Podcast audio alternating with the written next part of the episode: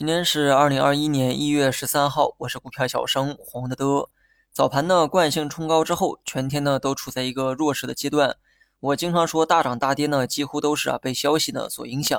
昨天呢刚收一根大阳线，今天呢开始玩跳水，这种转折呢非常突兀哈。俗话说得好，事出反常必有妖。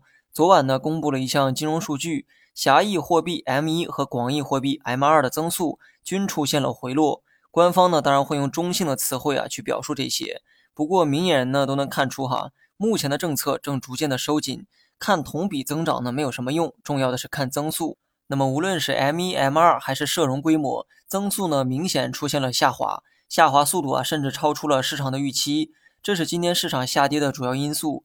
我呢一直说过去一年啊是一个大水牛行情，靠大量的货币供应实现了上涨。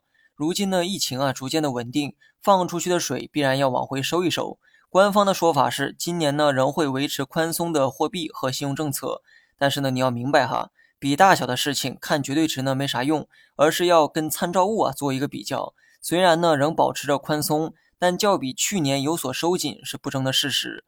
所以我在年初的时候啊，对全年呢做过一个预判，今年的整体行情可能没有去年那么好操作，因为去年放水放的太多了，行情呢都是靠吹泡沫吹出来的。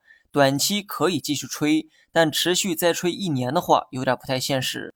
今天呢，虽然跌得很突然，但技术面呢还没有跌破五日线，那我就继续按照计划去持仓。今天盘面呢，真有点杀猪盘的意思哈。金融数据昨晚收盘呢才公布，而昨天市场啊却涨得六亲不认，好像谁也没想到几个小时后会有利空出现一样。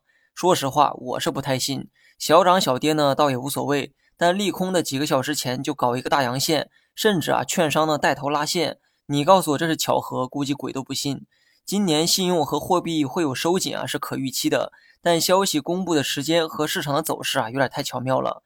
而且这其中起到风向标作用的还是券商，这一波操作到底是割韭菜还是洗盘，我也不确定。这个时候啊，我决定做一个傻子，严格按照计划去执行，没破五日线就继续拿着。如果是洗盘呢，那日后必然还有上涨；如果是诱多后的绞杀。无非就是多赔一天钱呗，就当是交学费了。学会了，把它做成音频，更新到我的股票知识课程里，让新韭菜学一学我们老韭菜的智慧。好了，以上全部内容，下期同一时间再见。